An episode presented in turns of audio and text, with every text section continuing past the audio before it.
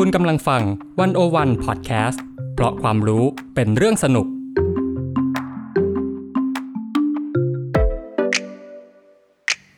One O One In Focus เจาะไฮไลท์เด่น เศรษฐกิจสังคมการเมืองทั้งไทยและเทศ โดยกองบรรณาธิการ The One O One dot World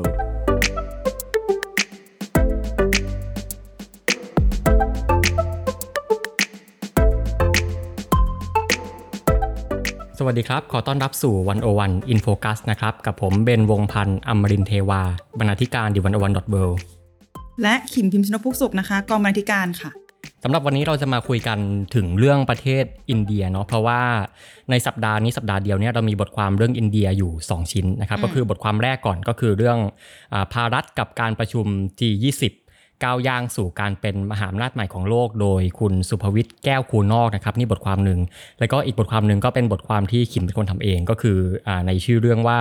ลบแผลอาณานิคมด้วยชาตินิยม อินเดียและภารัตในทัศนะของสุรัตน์โหราชัยกุล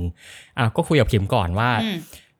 อะไรที่ทำให้อยู่ๆขิมมี passion ที่อยากจะเล่าเรื่องอินเดีย หรืออยากจะเรียกว่า passionั่นได้ไหมนะนั่นน่ะสิอะคือคือว่า ช่วงประมาณสักแบบสองสัปดาห์ที่ผ่านมาเนาะเราจะได้ยินข่าวว่า อินเดียเนี่ยจัดการประชุม G20 แล้วก็ออกบัตรเชิญไปยังผู้นำประเทศต่างๆ ด้วยชื่อว่า President of Bharat ซึ่งทำให้หลายคนสงสัยว่า อ้าวแล้วทำไมไม่ใช้ President of India ล่ะอืมจะเปลี่ยนชื่อประเทศหรือเปล่า ใด ๆ ก็ตามมันก็เกิดเป็นกระแสการตั้งคำถามที่แบบ เอาจริงๆก็ใหญ่โตเหมือนกันนะ เพราะว่าทั้งสากลโลกก็ตั้งคำถามว่า หรือว่ามันจะเป็นหมุดหมายบางอย่างการเปลี่ยนผ่าน ซึ่งซึ่งการเปลี่ยนชื่อประเทศของหลาย ๆ ประเทศมันไม่ใช่เรื่องใหม่ เช่นตุรกีก็เปลี่ยนมาแล้วเนเธอร์แลนด์ก็เปลี่ยนมาแล้ว แต่ถ้าอินเดียเปลี่ยนเนี่ยมันอาจจะมีนัยยะทางการเมืองบางอย่างด้วย เช่น การเป็นชาตินิยม หรือพลังของฝั่งอนุรักษนิยมที่โตขึ้นมามาก ๆ ในสองสามปีให้หลังอะไรเงี้ยฮะอืมก็เราสนใจเรื่องนี้ แล้วก็รู้สึกว่าปีสองปีที่ผ่านมาสำหรับเราเองนะ เรารู้สึกว่าอินเดียเป็นประเทศที่ที่พังงาดขึ้นในโลกในหลาย ๆ มิติมาก ถามเบนก่อนว่าที่ผ่านมาเนี่ยเบนคุ้นเคยหรือว่ารู้จักกับอินเดียในมิติไหนบ้างเคยไปเที่ยวอินเดียบ้างไหมคืออินเดียบอกตรงๆว่าไม่เคยไป ถ้าเอาจริงๆนะจากที่ได้ยินเรื่องอินเดียมามันจะหลากหลายมาก คือมันก็จะมีทั้งเรื่องที่ว่าเออมันน่าตื่นเต้น มีทั้งเรื่องที่ว่าเออมันดูดูน่ากลัวอะไรเงี้ยยอมรับว่าก็ได้ยินมาหลาย ๆ ด้าน มีเรื่องส ส street food ใดๆนะอ่าอะไรประมาณนั้นนะครับก็จะมีหลายเรื่องเล่าที่แบบเราได้ยินมาก็เออมันก็หลายอารมณ์เนาะอ่าแต่ถ้าเกิด ทุกวันนี้ที่เรานึกถึงอินเดียเนี่ยก็คล้ายๆขิมเหมือนกันว่าเออมันเราจะเห็นในเรื่องของความก้าวหน้าขึ้นมาหลายเรื่องอะมีสตาร์ทอัพเกิดใหม่ มีเอออย่างล่าสุดก็คือเรื่องที่ว่าอะมันมีการพายานอวกาศไปจอดลงดวงจันทร์แล้วคือเป็นชาติแรกที่ว่าสามารถไปจอด ในบริเวณขั้วโลกใต้ของดวงจันทร์ได้เป็นชาติแรกของโลกเลยเออซึ่งมันก็สะท้อนถึงความก้าวหน้าด้านอวกาศของอินเดีย ซึ่งเป็นอะไรที่เออเราค่อนข้างเซอร์ไพรส์เหมือนกัน เพราะว่าถ้าพูดถึงเรื่องอวกาศเนี่ยเราก็จะนึกถึงประเทศอย่างอ่าสหรัฐชาติตะวันตกอ่ารัสเซียอย่างอะไรพวกนั้นเนาะหรือจีนอย่างเงี้ยที่เพิ่งมาหลังๆเออแต่พอเป็นอินเดียเนี่ยเราก็ค่อนข้างเซอร์ไพรส์แล้วก็ทำให้รู้สึกว่าเออนี่ก็คือหมุดหมายสำคัญที่น่าจะเป็นอ่าทำให้อินเดียเนี่ยกำลังจะก้าวขึ้นมาเป็นอีกหนึ่งประเทศที่มีบทบาทในอีกหลาย ๆ ด้านของโลกอืม คือสำหรับเราเองอะเรารู้สึกว่าหลังๆอินเดียเริ่มไปอย่างเศรษฐกิจนี่ชัดอยู่แล้วเนาะอืมเขาเป็นประเทศใหญ่เศรษฐกิจขนาดเศรษฐกิจเขาโตเป็นอันดับห้าของโลกครับเขามีพื้นที่อยู่แล้ว แต่หลังๆ เรารู้สึกว่า พ้นไปจากอาณาบริเวณของเศรษฐกิจอะอินเดียก็ไปอยู่ในแวดวงอ่าฮอลลีวูดแล้วกันอืมอืมคือปีที่ผ่านมา คนทั้งโลกได้ดูการถ่ายทอดสดการเต้นเพลงนาตูนาตูเออบนเวทีออสการ์ ซึ่งเป็นเพลงประกอบของ Triple R แล้วได้ออสการ์ด้วยนะ แล้วเรารู้สึกว่ามัน Amazing มาก เพราะว่าอะไรแบบนี้ไม่เห็นกันบ่อยๆ หรือกระทั่งถ้าเปิดพูดในแง่ผู้นำละกันอะอ่าคุณรับฤศิสุนักก็เป็นนายกรัฐมนตรีของสหราชอาณาจักรคนแรกเนาะที่มีเชื้อสายอินเดีย หรือสำหรับเราในฐานะ คนที่โตมากับคนเจนเราอะเวลาคุณเรียนหนังสือไม่รู้เรื่องอะเวลาพวกฟิสิกส์เคมีชีวะ คุณไปเปิด Google ดู แล้วหาคนติวเตอร์ มันจะเป็นคนอินเดียเสมอเออที่จริงอธิบายให้เราเข้าใจเออเราเพิ่งสังเกตนะอันใช่นี้เราถึงรู้สึกว่าจริง ๆ แล้วคนอินเดียอยู่ในชีวิตเรามาตลอด เป็นแบบพระคุณที่สามงดงามแจ่มใสให้เราเสมอนึกออกไหมก็เลยรู้สึกว่า เออ จริง ๆ แล้วพวกเราพวกเราเองอะผูกพันกับอินเดียในแง่ใดแง่หนึ่ง อาจจะไม่รู้ตัวหรอกแต่ว่า มีเขาอยู่ในชีวิตเรามาเสมอ โดยเฉพาะการเรียน พอเห็นการเปลี่ยนผ่านจากอินเดียเป็นพารัตอะไรเงี้ย ก็เลยเอ๊ะเอ๊ะหรือว่าก็น่าทำเหมือนกัน เพราะว่าก็อยากรู้ การเมืองหรือว่าความเคลื่อนไหวที่เกิดขึ้นในการเปลี่ยนผ่านนี้การตั้งชื่อนี้อืมจริง ๆ ที่เราคุยมามันแตะกันอยู่หลายเรื่องเนาะใช่เกี่ยวกับอินเดียอะไล่ทีละเรื่องแล้วกันอะไอเรื่องแรกก่อนก็คือ เป็นเรื่องที่คนกำลังสนใจว่าเอะอินเดียกำลังจะเปลี่ยนชื่อเป็นภารัฐเนี่ยจะเปลี่ยนจริงไหมหรือยังไงเออเปลี่ยนจริงหรือเปล่าแล้วภารัฐมันชื่อนี้มาจากไหนมันมีความสำคัญมีความหมายยังไงอา จากที่ขิมไปคุยกับอาจารย์สุรัตน์มาเนี่ยคืออาจารย์สุรัตน์ของราชัยกุลเป็นอาอาจารย์อ่าที่ศูนย์อินเดียศึกษาของจุฬาใช่เนาะครับผมก็เป็นอาจารย์ที่มีความรู้ความเชี่ยวชาญเรื่องอินเดียอยู่อยู่มากนะครับ อาจารย์สุรัตน์ให้ความเห็นยังไงในเรื่องนี้เกี่ยวกับเรื่องของการเปลี่ยนชื่ออินเดียเป็นภารัฐอาจารย์สุรัตน์บอกว่าอินเดียเนี่ยมีรัฐธรรมนูญสองฉบับ คือเป็นฉบับภาษาอังกฤษ แล้วก็ฉบับฮินดีฉบับฮินดีเนี่ยใช้คำว่าภารัฐ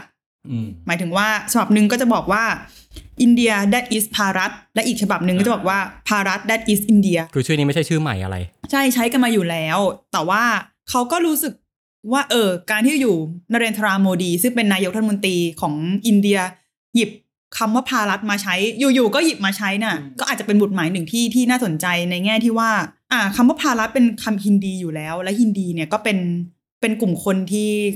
เป็นฐานเสียงของของโมดีแล้วกันเนาะอืมอ่า ฝั่งขวา ดังนั้นแล้วเนี่ย มันก็จะมีคนที่คิดว่า เอ๊ะหรือจริง ๆ แล้ว การที่โมดีเลือกใช้ชื่อพารัฐเพราะว่า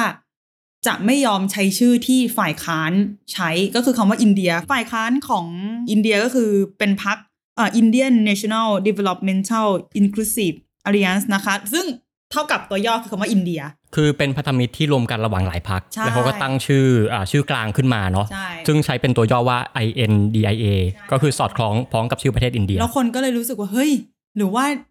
ดีเธอตั้งใจใช้ชื่อพารัฐเพื่อหลีกเลี่ยงคำว่าอินเดีย ซึ่งเป็นกลุ่มคนกลุ่มนี้อะไรเงี้ยซึ่งมันตีความกันได้ และ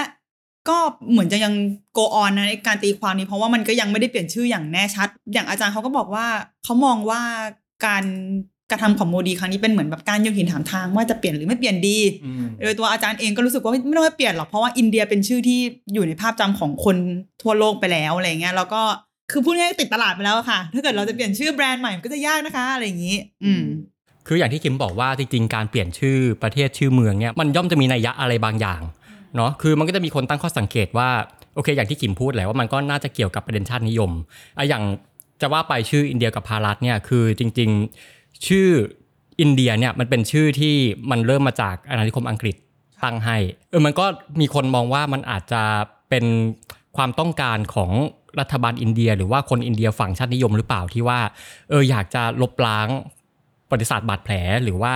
เอ่อการที่ตัวเองเคยตกเป็นอาณานิคมของอังกฤษในช่วงเวลานั้นเนี่ยด้วยการเปลี่ยนชื่อจากอินเดียกลับไปใช้ชื่อดั้งเดิมก็คือภารัฐอืมอาจารย์มองว่ายังไงเรื่องนี้ อาจารย์ตอบว่า อาณานิคมเป็นสิ่งชั่วร้ายในตัวเองอยู่แล้วอืมแล้วคนที่ทำให้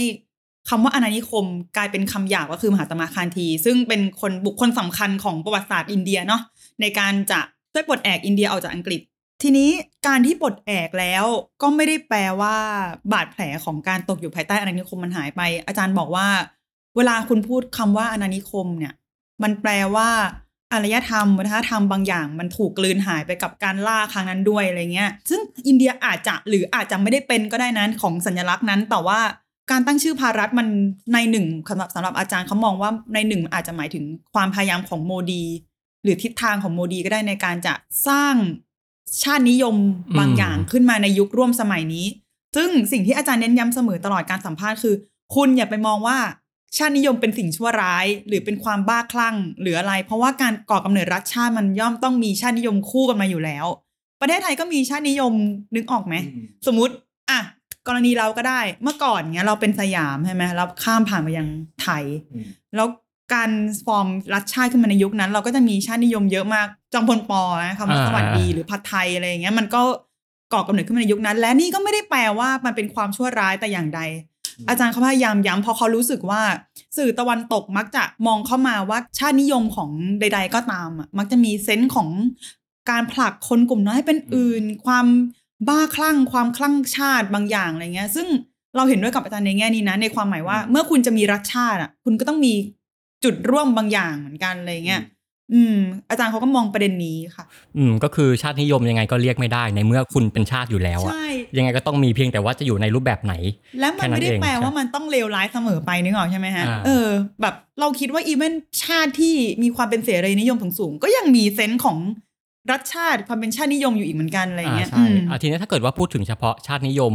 ของอินเดียเนี่ย คือเราจะสังเกตว่าชาตินิยมอินเดียเอ่อโดยเฉพาะที่เป็นชาตินิยมฮินดูทุกวันเนี้ยมันกำลังเรียกว่าเหมือนมาแรง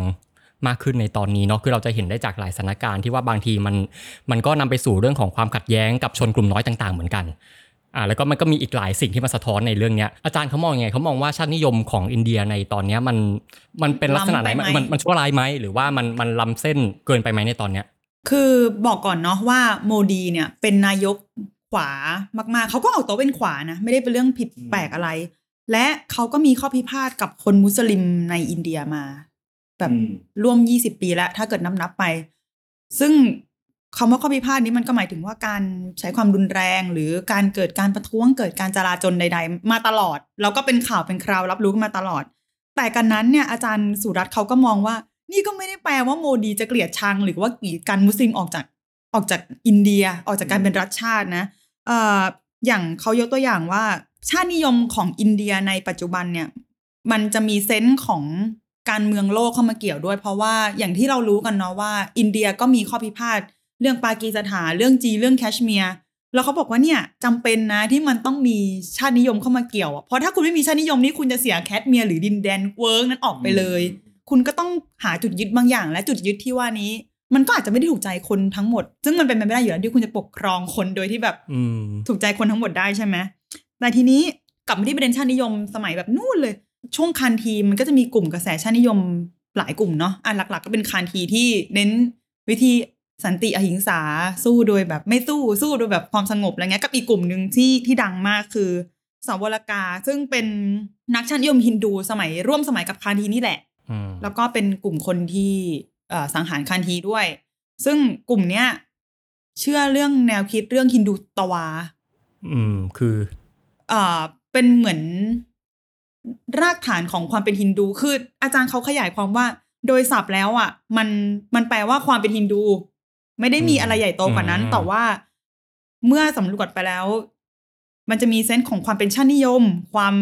เป็นหนึ่งเดียวกันของคนฮินดูในเซนส์นี้ด้วย แล้วก็สวรกาเนี่ย เชื่อกันว่าเป็นเป็นคนที่ให้กำเนิดแนวคิดนี้ขึ้นมา ซึ่งอาจารย์ว่าไม่จริง เป็นคำที่มีมาอยู่นานแล้ว และเป็นแนวคิดที่มีมาอยู่นานแล้วอีกเหมือนกัน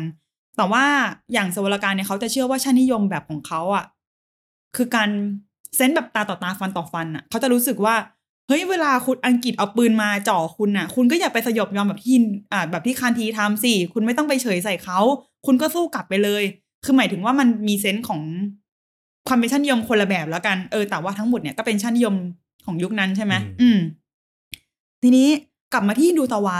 ฮินดูทวาเนี่ย มีบทบาทอย่างมากใน คือส่งอิทธิพลต่อโมดีและพักของเขาแน่ๆนะในการสร้างนโยบายหรือว่าหาเสียง แต่กันนั้นอาจารย์เขาก็ย้ำว่า เวลาที่โมดีหาเสียงด้วยการชูความเป็นฮินดูขึ้นมา หรือว่า ถูกมองว่า เออ มีแนวคิดที่ดูทวายอยู่เบื้องหลังอะไรเงี้ย การที่เขาชนะเลือกตั้งถล่มทลายเนี่ย ด้านหนึ่งคนมุสลิม และผู้หญิงจำนวนมากก็โหวตได้เขานะอืมคือมเรารู้สึกว่าด้านหนึ่งพออินเดียเป็นชาติที่ใหญ่โตมาก และเต็มไปด้วยพหุวัฒนธรรมคือ เรารู้สึกว่าเขามีวัฒนธรรมซับซ้อนมากกว่าในความหมายว่าหลากหลายมากกว่าเราแน่ๆเนาะอืมคือมีซิกฮินดูมุสลิม เยอะแยะมากเลยเนาะดังนั้นแล้วเนี่ยการที่โมดีได้รับการเลือกตั้งมาถล่มทลายขนาดเนี้ยมันแปลว่า มีคนที่ไม่ใช่ฮินดูเลือกเขาอยู่แล้วอืมแล้วเขาก็ชวนสำรวจว่า เออ เวลาคุณบอกว่าโมดีเนี่ยคว้าจัดเหลือเกิน โมดีเนี่ยดำเนินนโยบายแบบไม่เห็นคนมุสลิมไม่เอาคนเห็นต่างเนี่ย มันจริงเท็จแค่ไหน เขาก็ยกตัวอย่างว่า โมดีเป็นคนยกเลิก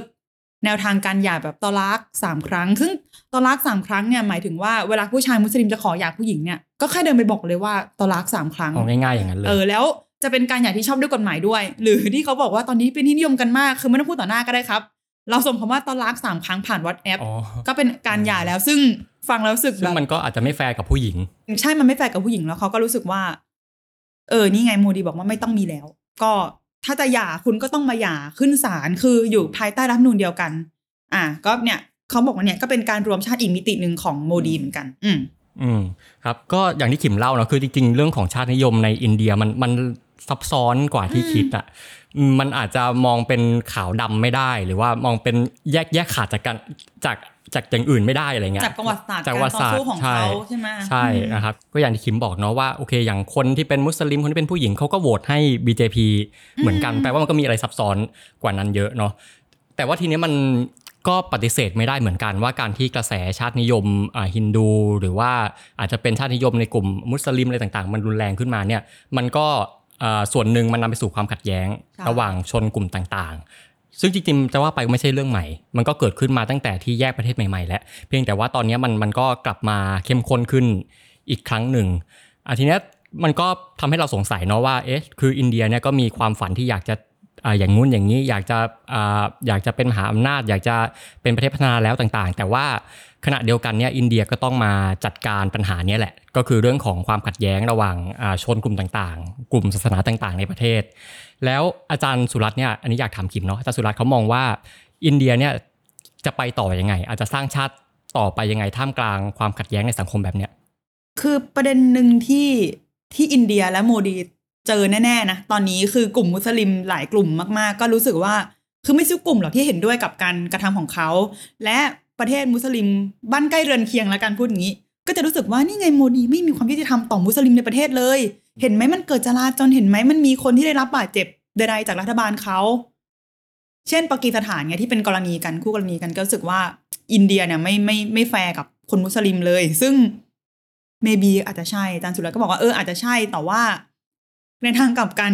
ปากีสถานก็ไม่ใช่ประเทศที่จะมีสิทธิ์มาพูดเรื่องสิทธิมนุษยชนต่อต่อประเทศอื่นนะนะดังนั้นสิ่งที่อาจารย์เขาพูดคือ ใช่มันมีความขัดแย้งของมุสลิมอยู่จริง และสิ่งที่จะส่งผลมากๆ คือประเทศกลุ่มตะวันออกกลางที่อินเดียไปสานสัมพันธ์ด้วยเนี่ย เขาไม่ได้มีท่าทีเห็นชอบกับการกระทำของโมดีเสมออมเขาก็มีการออกปากเตือนหรือว่าเรียกไปคุยหรือมีท่าทีที่ ไม่ชอบใจอะต้องก็ต้องคุยกันอะไรเงี้ยแล้วโมดีก็ตอบรับว่าเร็วมากด้วยการแบบสมมติสมมติว่ามีคนในรัฐบาลทักคนเนี่ยออกมาให้สัมภาษณ์เกี่ยวกับเกี่ยวกับมุสลิมในแง่ลบเนี่ยเขาไล่ออกเลยนะ คือมันก็หมายถึงแบบ คือโมดีก็ต้องระวังตัวแหละ ในการจะดำเนินนโยบายต่างๆ คือไม่ได้แบบว่าไม่แยแสใด ๆ เลยก็ไม่ใช่เลยใช่ไหมเอออ หรือถ้าเกิดมองในแง่ภาพรวมของโลกเนี่ย อาจารย์สุรัตน์เขาก็บอกว่า อินเดียเนี่ยในรัฐบาลของโมดีเนี่ยสร้างโครงสร้างพื้นฐานในประเทศที่ที่รวดเร็วแล้วก็ขยายตัวใหญ่โตในแบบที่เขาเองก็ไม่เคยเห็นมาก่อนอืมหรือกระทั่งการพยายามอย่างเรื่องยานอวกาศก็ได้อะฮะ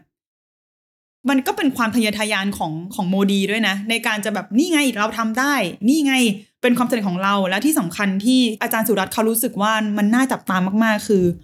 โมดีเป็นนายกที่ให้พื้นที่แก่ผู้หญิงมาก ๆ เช่นอืม เรื่องยานอวกาศเนี่ย นักวิทยาศาสตร์ที่อยู่เบื้องหลังการสร้างยานเนี้ยคือผู้หญิงอืมแล้วโมดีก็ไปไปเจอเขาแล้วก็แบบกล่าวคำว่าแบบนารีสติคือหมายถึงว่าพลังของผู้หญิงอะไรเงี้ย ต่อต่อผู้หญิง คือ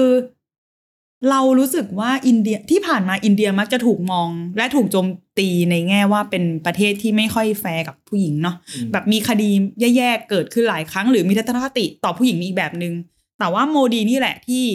พยายามทำให้โลกและประชาชนในบ้านตัวเองเห็นว่า นี่ไงผู้หญิงคือบุคลากรที่จำเป็นอย่างมากสำหรับประเทศ อาจารย์ยกตัวอย่างมา อันนึงตลกมากบอกว่า สมมติประเทศหนึ่งมีเจ็ดสิบล้านคน แล้วเป็นผู้หญิงครึ่งหนึ่งถ้าคุณบอกว่าให้ครึ่งหนึ่งที่เป็นผู้หญิงเนี่ยอยู่แต่ในบ้าน เก็บเนื้อเก็บตัวทำทำแต่งงานบ้านอะแล้วเหลืออีกสามสิบห้าคนไปทำงาน ซึ่งคือผู้ชายไปทำงาน ถามว่ามันจะพัฒนาเท่ากับประเทศที่มีคนเจ็ดสิบล้านคนที่ทำงานพร้อมกันสองกลุ่มได้ยังไง แล้วเขาก็บอกว่าโมดีจึงเป็นนายกที่ให้พื้นที่แก่ผู้หญิงอย่างที่เขาไม่เคยเห็นมาก่อนในประวัติศาสตร์อินเดียเหมือนกันอืมคือตรงนี้เราจะเห็นว่าโมดีเป็นคนที่มีความทะเยอทะยานที่จะผลักดันอินเดียมาก ๆ ให้ไปสู่การเป็นประเทศ อาจจะเรียกว่าเป็นประเทศพัฒนาแล้ว อย่างนั้นก็ว่าได้เนาะ หรือว่าเป็นประเทศรายได้สูงอะไรประมาณนั้นอ่าอาจารย์สุรัตน์มองยังไงเรื่องนี้ว่า อาจารย์มองว่าทิศทางการเติบโตของอินเดียเนี่ยมันมันน่าจะสดใสไหมหรือว่ามันยังมีความท้าทายอะไรรออยู่ ไม่มีอะไรหยุดยั้งอินเดียได้อีกแล้วอ่าคำนี้จบเลย เออ โค้ดมาจากในบทความ แต่ว่าก็เห็นได้ชัดจริงๆนะ หมายถึงว่าเราไปอ่านบทความหนึ่งเวลาประชุมเศรษฐกิจโลกอะไรเงี้ย แต่ละปีอะเขาบอกว่าสิ่งที่น่าสนใจมากๆ คือเวลาคุณไปดีลกับธนาคารของประเทศไหนหรือแบบแบงก์ใด ๆ อะไรเงี้ย ส่วนใหญ่มักจะเป็นคนอินเดียมามาสนทนาด้วยเป็นแบบหมายถึงแบบเป็นคนมาดีลด้วยอะซึ่งเขาอาจจะเป็นคนอินเดียที่ย้ายไปทำงานประเทศนั้น หรือแม้แต่เป็นคนเชื้อชาติอินเดียที่เกิดและโตในประเทศนั้น ก็กำลังจะบอกว่า คนอินเดียอยู่ทุกที่และอยู่ในกระแสการเคลื่อนไหวของเศรษฐกิจโลกเสมอมา และอาจจะเติบโตไปถึงอีกในระยะยาว แล้วอาจารย์สุรเขาก็มองว่า หลังจากเนี้ยถึงอย่างไรอินเดียก็ยังโตไปต่อแน่อืมๆด้วยด้วยพลังของเขาในความหมายว่าเป็นประเทศใหญ่ แล้วก็ขนาดเศรษฐกิจกำลังจะโตขึ้นเรื่อยๆ จากการที่ไปดิวกับ คือเรื่องเศรษฐกิจหมายถึงตกลงกับประเทศอืมรอบนอกด้วยอะไรเงี้ยครับมันอืมมันยังไม่ใช่ หยุดอยู่แค่นี้แน่ๆ อืมอืมครับนี่ก็คือทัศนะของอาจารย์สุรัตน์ว่าด้วยเรื่องของอินเดีย หรือภารัฐในช่วงเวลานี้ เอาไปดูอีกบทความหนึ่งบ้างนะครับอืมบทความของคุณสุภวิทย์แก้วคูนอก บทความชื่อว่าภารัฐกับการประชุม G20 ก้าวย่างสู่การเป็นมหาอำนาจใหม่ของโลกอะจริง ๆ ตอนเกิดเราพูดถึงการประชุม G20 ไปนิดหนึ่งแหละถามว่ามันสำคัญยังไง กับการที่อินเดียเป็นเจ้าภาพในปีเนี้ยคือต้องเท้าความก่อนนี้เนาะว่า การประชุม G20 เนี่ยเป็นการประชุมที่ ถือว่าเป็นเวทีใหญ่น่าจะเป็นใหญ่ที่สุดเวทีหนึ่งของโลกอืมจะว่างั้นก็ได้ เพราะว่าเป็นเอ่อเป็นเวทีที่ว่ามันมีสมาชิกที่เป็นประเทศใหญ่อยู่หลายประเทศ ทั้งที่เป็นประเทศพัฒนาแล้ว แล้วก็เป็นประเทศที่กำลังพัฒนา ซึ่งแต่ละประเทศเนี่ยเป็นประเทศที่เรียกว่ามีบทบาท มีอิทธิพลในการกำหนดทิศทางความเป็นไปของโลกเนาะไม่ว่าจะเป็นเรื่องอะเศรษฐกิจการเมืองสังคมต่างๆอะเพราะฉะนั้นเนี่ยผล การประชุม G20 ที่จะออกมาแต่ละครั้งเนี่ยมันจะมีความสำคัญมากในการจะกำหนดทิศทางความเป็นไปของโลก หรือคุณสุวิทย์ใช้คำว่ามันสะท้อนหรือว่าสะเทือนโลกได้เลยก็ว่าได้นะครับแล้วก็สำหรับในครั้งนี้นะครับในปีนี้เนี่ยอินเดียมาเป็นเจ้าภาพในช่วงที่โลกกำลังเผชิญความปั่นป่วนท้าทายหลายเรื่องอ่าอย่างเช่นเรื่องหนึ่งก็คืออ่าเศรษฐกิจที่ว่ามันยังไม่แน่นอน ซึ่งมันสืบเนื่องมาจากวิกฤตโควิด -19 อันนี้เรื่องหนึ่งรวมถึงอีกเรื่องหนึ่งที่เป็นประเด็นร้อนอยู่นะครับก็คือเรื่องของสงครามระหว่างรัสเซียกับยูเครน ก็อีกเรื่องหนึ่งแล้วก็รวมถึงเรื่องข้อพิพาทยิบย่อยระหว่างชาติสมาชิกด้วยกันเองอีกหลายเรื่อง เพราะฉะนั้นหลายคนก็มองว่าการที่อินเดียมารับหน้าที่เป็นเจ้าภาพในปีนี้มันท้าทายมากๆ และมันไม่ใช่เรื่องง่ายเลย แต่คุณสุภวิทย์บอกว่า แต่ท่ามกลางความท้าทายหลายเรื่องเนี่ยในที่สุดอินเดียก็สามารถแสดงความสำเร็จออกมาได้ ซึ่งเขาแบ่งเป็น 3 เรื่อง เอาไปเรื่องแรกก่อนนะครับ เรื่องแรกเนี่ยก็คือเรื่องที่เราพูดกันไปแล้วนั่นแหละก็คือเรื่องชื่อประเทศพารัฐถามว่ามันคือความสำเร็จยังไง คือคุณสุวิทย์บอกว่าหลายคนเนี่ยเขาจะมองว่าอินเดียเขาเรียกว่าใช้ประโยชน์จากการจัดประชุม G20 เนี่ยในการทำให้คนสามารถคุ้นชื่อประเทศพารัฐมากขึ้นโยนหินถามทางโยนหินทำทางใช่ คือเราจะเห็นเนาะอะมันจะมีการแจกบัตรเชิญที่ว่าแทนที่จะเป็นอินเดียเนี่ยใช้คำว่าพารัฐหรือว่าบนโต๊ะประชุม นะครับก็แทนที่จะเป็นอินเดียก็เป็นประเทศพารัฐแทน ซึ่งอย่างน้อยเนี่ยมันทำให้คนฮือฮาทำให้คนถกเถียงกัน แล้วทีเนี้ยชื่อประเทศพารัฐเนี่ยมันก็จะติดหูคนมากขึ้นแหละนะครับคือวันหนึ่งถ้าเกิดว่าสมมติเปลี่ยนชื่อประเทศไปเป็นทางการปุ๊บเนี่ยคนก็จะอะโอเคอะเราเริ่มคุ้นชื่อนี้แล้ว ไม่ใช่อยู่บนชื่อแปลกปลอมอะไร ได้พื้นที่สื่อว่าอย่างนั้น อันนี้คือเรื่องหนึ่งกับเรื่องที่สองอันนี้ขยับมาเรื่องของบทบาทบนเวทีนานาชาติแล้วนะครับ เรื่องหนึ่งที่ถือได้ว่าเป็นความสำเร็จของอินเดีย ในการจัดประชุมครั้งนี้เนี่ยก็คือว่า เรื่องคำศัพท์เหมือนกัน คือ อินเดียเนี่ยผลักดันให้คำว่าซีกโลกใต้ หรือคำว่า global south เป็นที่รู้จักมากขึ้นคำนี้แปลว่าอะไร คือปกติเวลาเราพูดถึงกลุ่มประเทศอ่าสมมุติประเทศรายได้ปานกลาง หรือประเทศยากจนเนี่ยปกติเราใช้คำว่าประเทศกำลังพัฒนาใช่ไหม developing countries หรือว่าเป็นอาจจะเป็นประเทศด้อยพัฒนาอย่างนั้นเลยก็ได้อ่าแต่ว่าอ่า สำหรับอินเดียเนี่ยเขามองว่าการใช้คำแบบเนี้ยมันเป็นคำที่ด้อยค่าอ่าเออเป็นคำที่ไม่ได้มีความหมายดีเท่าไหร่ใช่ไหมด้อยพัฒนาอะไรเงี้ยมาเพราะด่าฉะนั้นเราทำไมอะไรประมาณนั้น เพราะฉะนั้นเนี่ยก็อินเดียบอกว่าใช้คำนี้แทนดีกว่า คือคำว่า global south หรือคำว่าซีกโลกใต้ แล้วในการประชุม G20 ครั้งเนี้ยอินเดียก็ผลักดันให้ใช้คำนี้ แล้วไม่ใช่แค่นั้น คืออินเดียเนี่ยเขายังแสดงตนชัดเจนด้วยในฐานะที่ว่าตัวเองคือกระบอกเสียง คือตัวแทนคือผู้นำของประเทศในกลุ่ม global south นี่แหละถามว่ายังไง คือในครั้งนี้ครับการประชุม G20 เนี่ยอินเดียได้นำหลายประเด็นในกลุ่มประเทศ global south เนี่ยขึ้นมาพูดคุยอ่าขึ้นยกขึ้นมาหยิบยกขึ้นมาคุยกับประเทศมหาอำนาจต่างๆอ่าแล้วก็สิ่งหนึ่งที่เป็นรูปธรรมความสำเร็จในเรื่องนี้ก็คือว่าอินเดียเนี่ยสามารถผลักดันให้แอฟริกายูเนียนหรือว่าสหภาพแอฟริกาเนี่ยสามารถเข้าเป็นสมาชิกล่าสุดของ G20 ได้นะครับคุณสุวิทย์มองว่านี่ก็คืออ เป็นรูปธรรมหนึ่งของความสำเร็จที่อินเดียเนี่ยเคยให้คำมั่นสัญญากับประเทศในกลุ่มนี้ว่าจะพยายามให้ประเทศเหล่านี้มีบทบาทมากขึ้นบนเวทีระหว่างประเทศ โดยที่อินเดียเป็นผู้นำนะครับอ่านี่ก็คือความสำเร็จเรื่องที่ 2 กับเรื่องสุดท้ายเรื่องที่ 3 อันนี้เป็นเป็นเรื่องที่ถือว่าค่อนข้างใหญ่ แล้วก็เป็นเรื่องที่โลกให้ความสนใจก็คือ อย่างที่บอกไปแล้วว่าการประชุมเนี้ยมันเกิดขึ้นในขณะที่หลายประเทศเนี่ยกำลัง ขัดแย้งกันแบบรุนแรงมากอะอย่างเช่นเรื่องหนึ่งก็คือ ในกรณีของสงครามรัสเซียยูเครน ก็จะเกิดเรื่องของความขัดแย้งระหว่างอ่ากลุ่มโลกตะวันตกกับประเทศรัสเซียอ่าขณะเดียวกันคนก็จะจับตาท่าทีของอินเดียว่าเอาอยู่จะเอายังไงใช่ไหมเพราะว่าขณะที่อินเดียก็เป็นพันธมิตรแนบแน่นกับทางอ่าโลกตะวันตกกับทางสหรัฐ แต่ก็เป็นมิตรกับรัสเซียเหมือนกัน คนก็จับตามองว่า อินเดียจะมีท่าทียังไงบนเวทีครั้งนี้นะครับแล้วรวมถึงในอีกหลายกรณีอย่างจริง ๆ จะว่าไปตัวอินเดียเองเนี่ยก็เป็นคู่กรณีกับบางชาติอยู่เหมือนกัน อย่างเช่นขิมนึกออกไหมว่าชาติไหนอืมจีนอืมอ่าก็คือมีคดีกันอยู่ก็คือเรื่องของข้อพิพาทพรมแดนปากีสถานอะแคชเมียร์ใดๆแคชเมียร์แคชเมียร์นะครับก็มีข้อพิพาทดินแดนกันอยู่ ซึ่งจริง ๆ เป็นปัญหาที่คาราคาซังมานานเรื้อรังอยู่นะเรื้อรังเป็นปัญหาเรื้อรัง แต่ว่าในช่วง2อสปีมาเนี้ยเราจะเริ่มเห็นมันเริ่มปะทุขึ้นมารุนแรงขึ้น อ่าก็เนี่ยแหละครับมันก็คือเป็นการประชุมที่เกิดขึ้นท่ามกลางการไม่ลงรอยกิมตุตุเออความขัดแย้งระหว่างหลาย ๆ ชาติ แล้วก็ดราม่ากว่านั้นอีกก็คือว่าก่อนการประชุมไม่นานเนี่ยปรากฏว่าทั้งอ่าประธานาธิบดีปูตินของรัสเซีย แล้วก็ทั้งสีจิ้นผิง ซึ่งเป็นผู้นำจีนเนี่ยเอ่อเลือกที่จะไม่เดินทางมาประชุมด้วยตัวเองอ๋อเออมันก็ดราม่าทีนี้คนก็มองว่า คือปกติแล้วผลลัพธ์การประชุมทุกครั้งอะครับคือมันจะต้องมีการออกแถลงการร่วมกันออกมา ทีนี้คนมองว่าอินเดียเนี่ยไม่น่าจะทำได้แหละไม่น่าจะออกแถลงการร่วมออกมาได้ ในสภาพในลักษณะนี้ในลักษณะช่ไหมแบบเนี้ยอืมน่าจะเฟลแหละแต่ปรากฏว่าในท้ายที่สุดทำได้ ก็ทำให้เป็นที่ประหลาดใจสำหรับเอ่อบรรดานักการทูตสำหรับบรรดาของผู้เชี่ยวชาญเรื่องความสัมพันธ์ของประเทศหลาย ๆ คนว่าเฮ้ยอินเดียทำได้ยังไงอืมนะครับคุณสุภวิทย์ก็มองเออให้ความเห็นนะครับว่า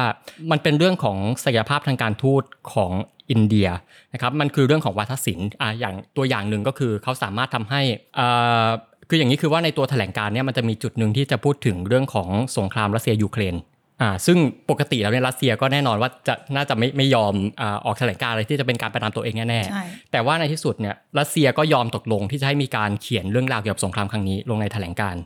ขณะที่ประเทศจีนก็ยอมลงนามตามข้อความที่อินเดียเขียนไว้เหมือนกันในแถลงการณ์นั้นอืมมันก็จะมีน้ำเสียงของความอารมณ์อร่วยของทั้งสองฝ่ายถูกไหมใช่ใช่แต่แต่ว่าจริง ๆ จะว่าไปตัวแถลงการณ์มันก็อาจจะไม่ไม่ไม่ได้เป็นการประนามฝ่ายไหนรุนแรงเนาะก็จะเป็นค่อนข้างกลางๆอ่า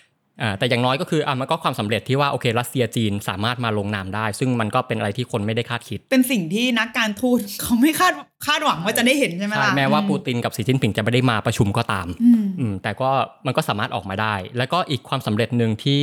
อ่าคุณสุภวิทย์ได้พูดไว้ก็คือเรื่องของการสร้างข้อตกลงเชื่อมโยงอินเดีย เข้ากับยุโรปนะครับภายใต้ชื่อว่าระเบียงเศรษฐกิจอินเดีย ตะวันออกกลางยุโรป หรือว่า IMEC ซึ่ง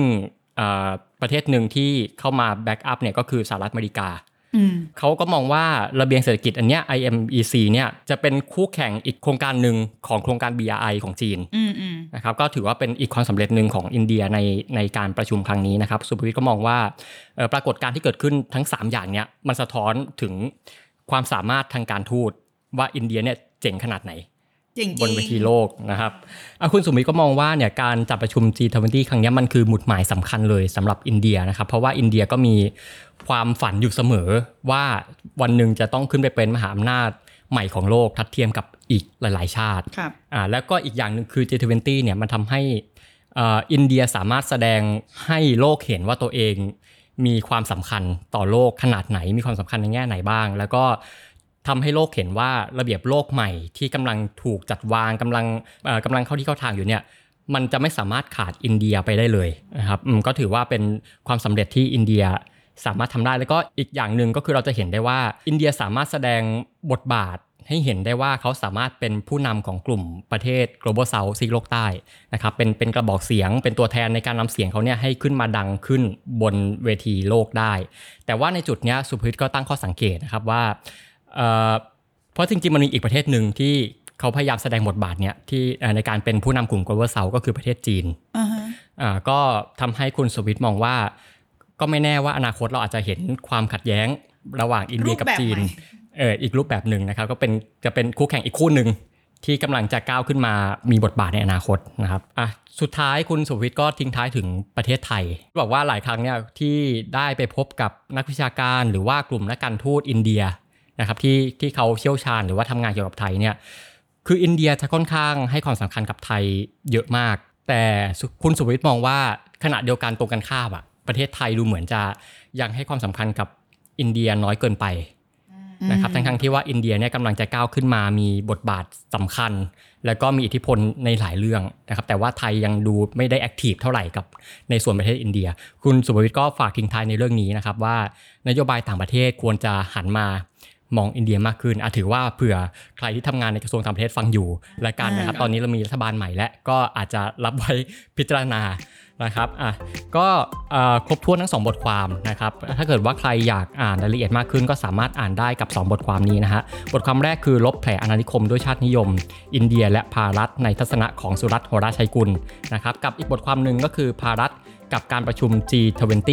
ก้าวย่างสู่การเป็นมหาอำนาจใหม่ของโลกของคุณสุภวิทย์ แก้วคูนอกนะครับ เอาล่ะก็พอสมควรนะครับอ่าวันนี้ผมเบนวงศ์พันธ์อมรินทร์เทวาและขิมพิมพนกนะคะ ครับ ก็ขอลาไปก่อนนะครับ แล้วพบกันใหม่ตอนหน้าครับ สวัสดีครับ สวัสดีค่ะ